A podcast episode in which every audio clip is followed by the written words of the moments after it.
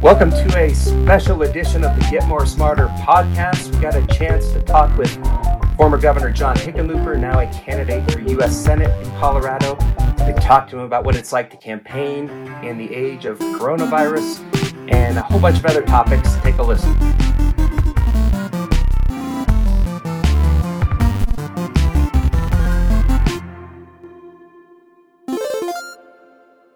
Well, we're happy to welcome back to the show Governor John Hickenlooper, who is campaigning and quarantined in a secret location.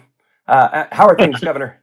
As everybody is coming to grips with this, understands that being isolated in your home is frustrating in many cases, but it's, in the universe of sacrifice, it's a small comparison to people that are hospitalized, people that are in some cases dying, families going through the worst traumas of their lives, small businesses that are going to have a hard time figuring out how do they come back into business.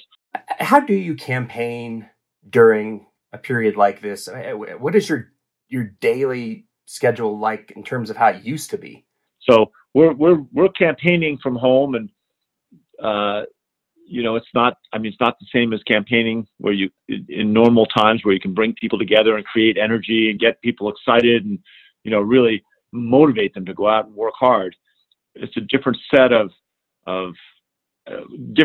facts and different set of circumstances when you're using Zoom or Skype or any of the the technology things to bring people together and talk. It's just not, it doesn't have the same energy, right? But we also have to spend more time understanding the real granular reality of what this crisis is doing to people's lives in Colorado, and to really understand how we got to this point, and in what ways did the White House or the other institutions in Washington, in what ways did they play a part in exaggerating and making this was clearly a natural disaster, but making it worse.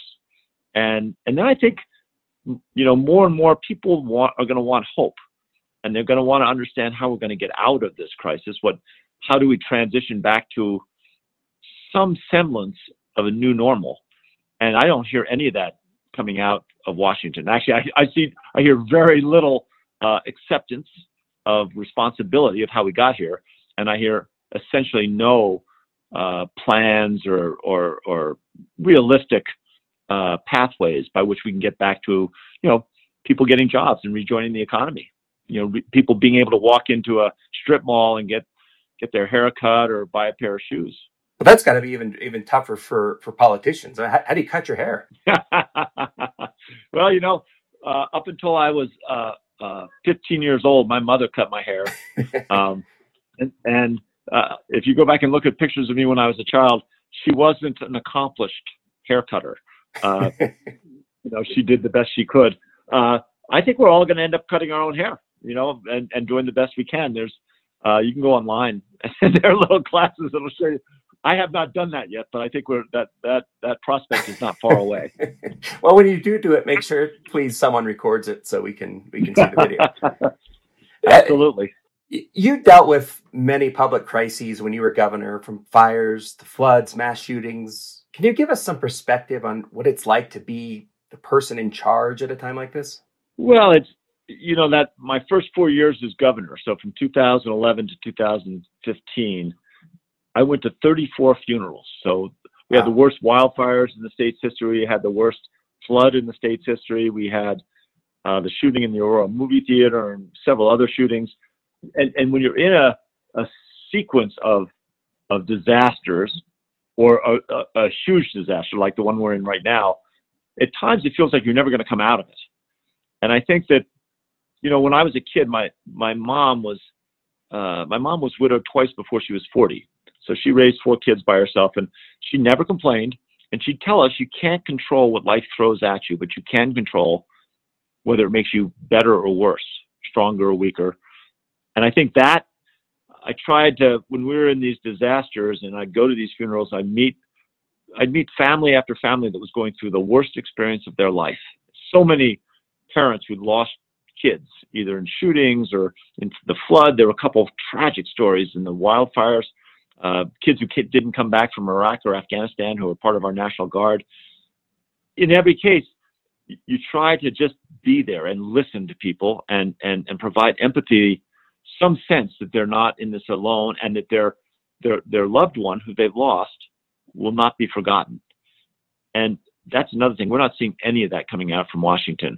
And I think that's, you know, that's government malpractice. One of the things that people in a crisis like this need more than anything else is for the leaders of the country to step up. And I think Governor Polis is doing a good job in the state of Colorado. I think he's working aggressively to begin trying to think of what will be a transition back into an economy. He's been very empathetic for the people that have lost loved ones or businesses. I mean, he's like in a microcosm showing what President Trump seems to be incapable of doing. Right. Providing real leadership. Did you find that there were common threads in responding to different types of public emergencies? Yeah, I think that, there's always, you know, the first thing you have to do is deal with the reality of the people where they are, right? And you can't wander around saying, God, I wish this had happened, or I wish that had happened. People are in the middle of a natural disaster. They are in their own particular crisis, their own personal crisis. And you've got to be where they are. You've got to go to them. You've got to find, whether it's housing or food or support, medical services. You have to be where they are. And that's, you know, that's a thread that connects pretty much all disaster response. You also want to try, and as you're working through the broad issues around a natural disaster, and as you begin to rebuild, you want to rebuild better than you were before. People aren't going to be satisfied if you say, well, we're just going to get back to it, to what we had before this crisis. And that's what resiliency is making sure that the next crisis, the next natural disaster we have, we're better prepared than we were for this one. And that's, again, Obama.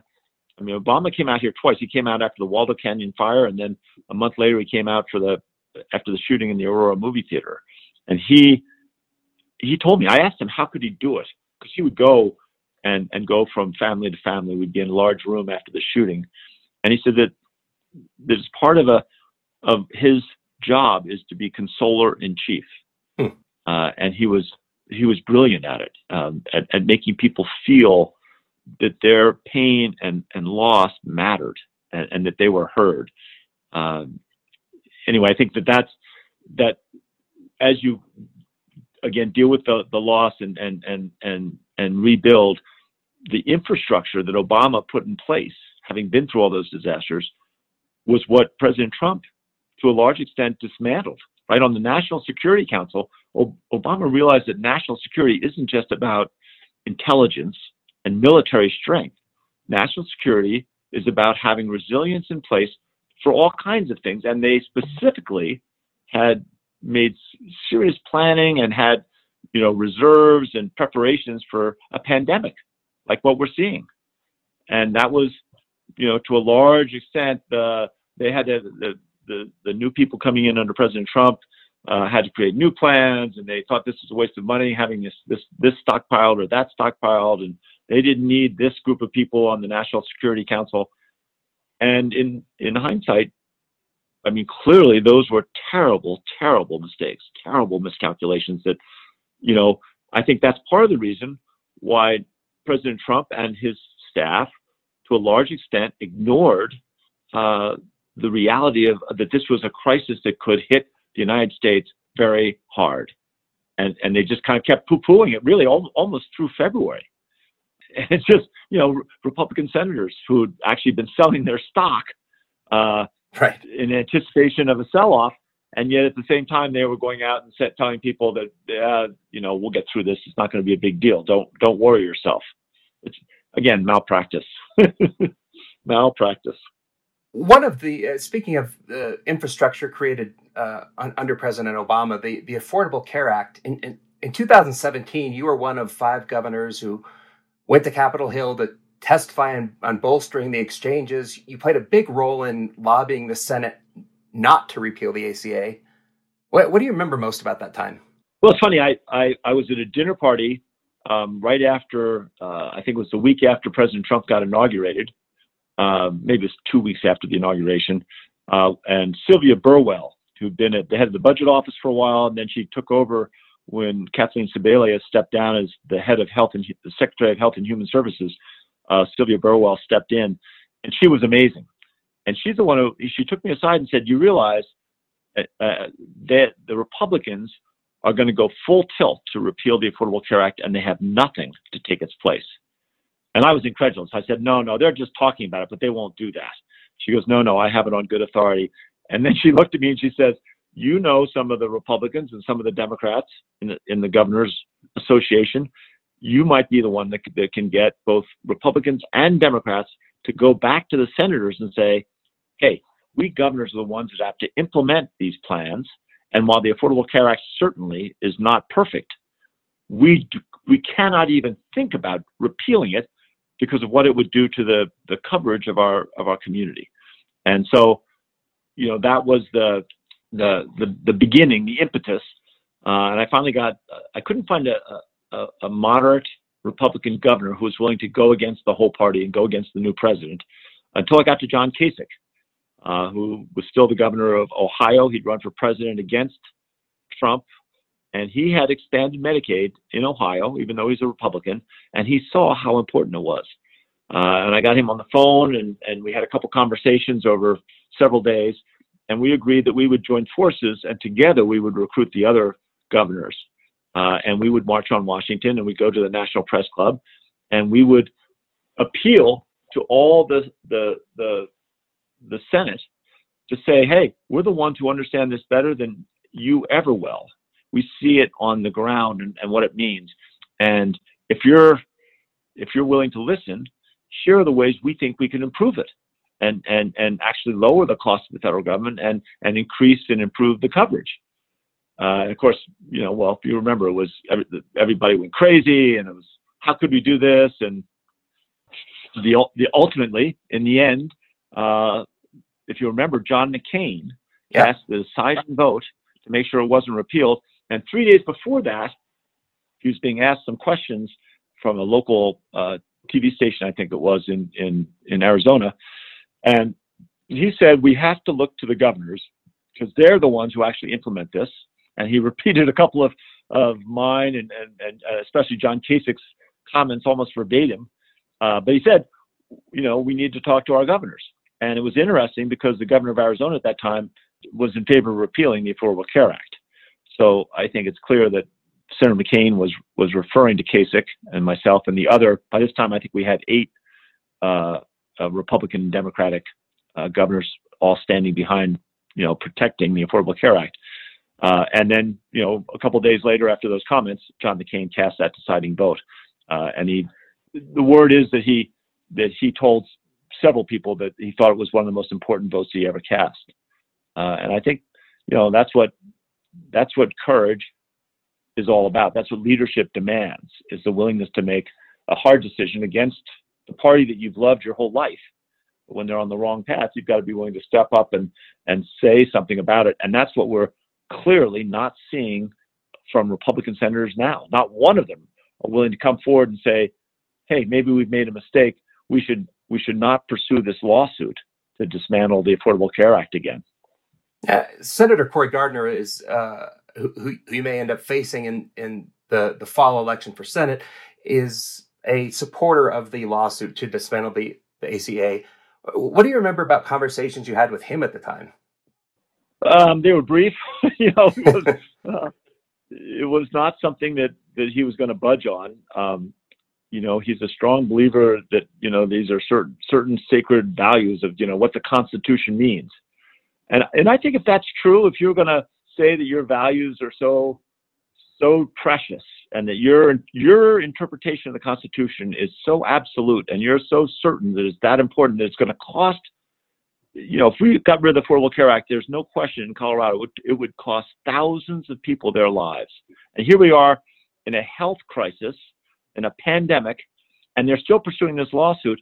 He should come forward and discuss it and explain exactly what those values are that his interpretation of, you know, the constitutionality of the Affordable Care Act, that it is so sacred that he won't even consider it, you know, postponing it for a year or two if it's so sacred, to make sure that that lives aren't lost needlessly.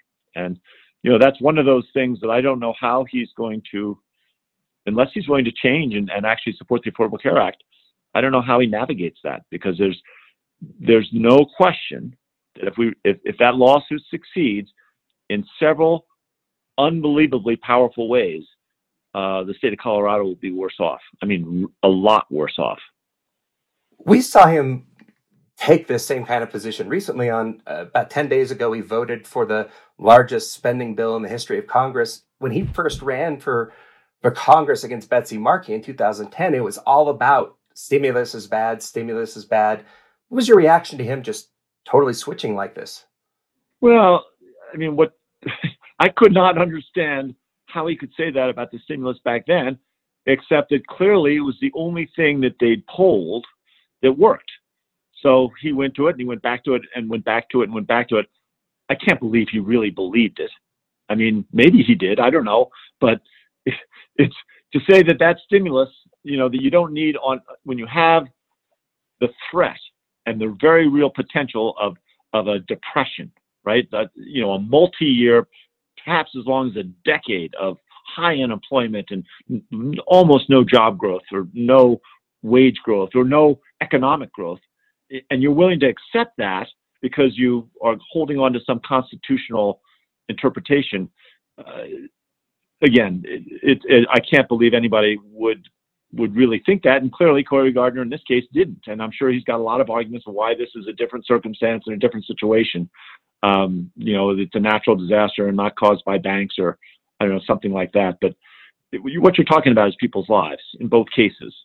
And, you know, I think the same thing that he'll have a good explanation, or I'm not sure they're good explanations. He'll have an explanation of why he didn't think that we should have witnesses in the impeachment trial, right? And I'm sure he'll be one of the people that probably is going to blame the impeachment process with the fact that we were, you know, that the White House and our entire, you know, Washington institutions, that all the Washington institutions were asleep at the wheel when this pandemic started, and as it began to spread across the world, no one was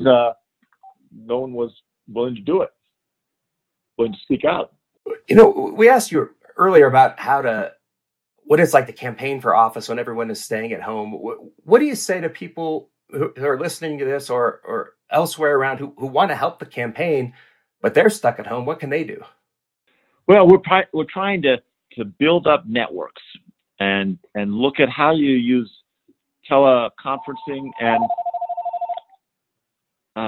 teleconferencing. Your phone's working. And, yeah, I know. I'm trying to.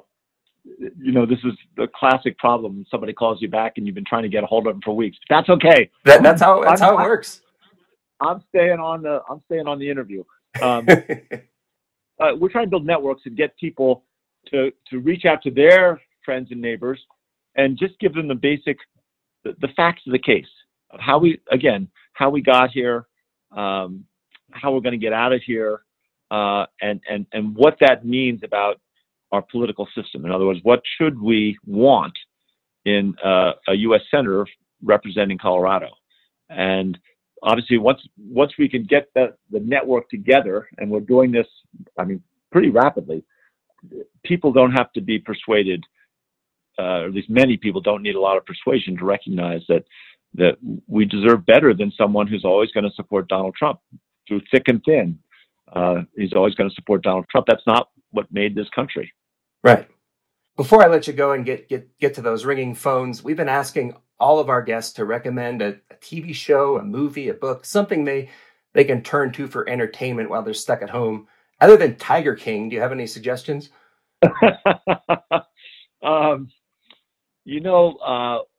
My sister, and you get a kick out of this. This is a little bit on the, the SAT kind of intellectual side, but there's a series that came out. I think it's a 6-part series, Masterpiece Theater, called Wolf Hall, and it's about it's a historical dramatization about Thomas Cromwell in the time of Henry the Eighth in England. But it is a brilliant, so gripping, and it's about how political power works in that time, but in this time. The book, I'll tell you, what's her name? Will and Ariel Durant were famous historians throughout the middle part of the 20th century. So from like 1940 to 1980, they wrote all these histories of Egypt, of Mesopotamia, of the Roman Empire, of the Reformation. They would spend 2 or 3 years, and they would write the definitive history. And at the end of their careers, they wrote a couple of very short books. And I've been reading this one that's really, really interesting, called Lessons from History by Will and Ariel Durant.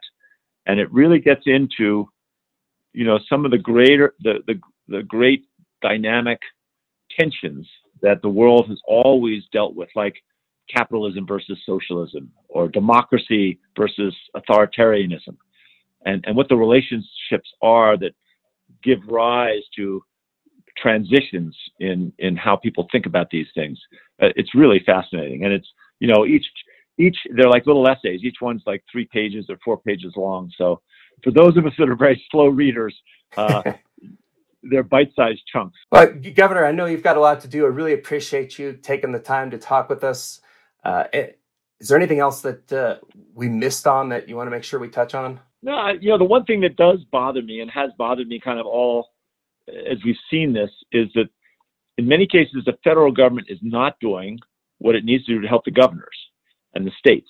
And the states are asking for the infrastructure of healthcare and making sure that we have enough PPE.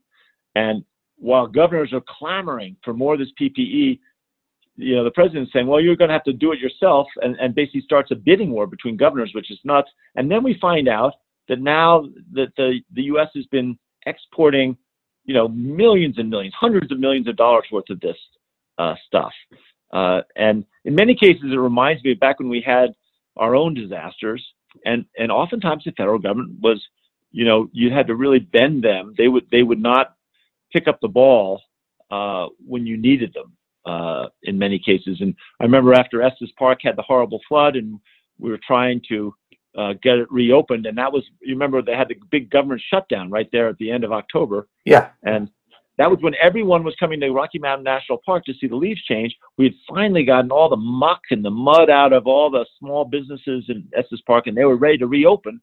And then the federal government was going to shut down the park. And so, luckily we did get the Secretary of the Interior was reasonable. I called her on a Friday night, 6:00 Colorado time. So it was 8:00 her time. And she was still in her office, and she was getting stuff done. I was just leaving Estes Park, and she agreed to let, if the state of Colorado would pay the salaries for the workers in Estes, in Rocky Mountain National Park, she would allow the park to stay open, and she got that done by 10:00 the next morning. We had authority and permission. And so instead of shutting down on Sunday, we kept it open. That's the kind of stuff where you've got to, when the federal government's getting in your way and making things worse, you've got to have ways where they will step in and make things better. And I don't see that happening in this crisis in the same way that they did after we had that flood. Well, good thing we've got an election coming up. Governor, thanks for your time. Be safe out there, and good luck on the campaign trail. You too, Jason. Thanks so much.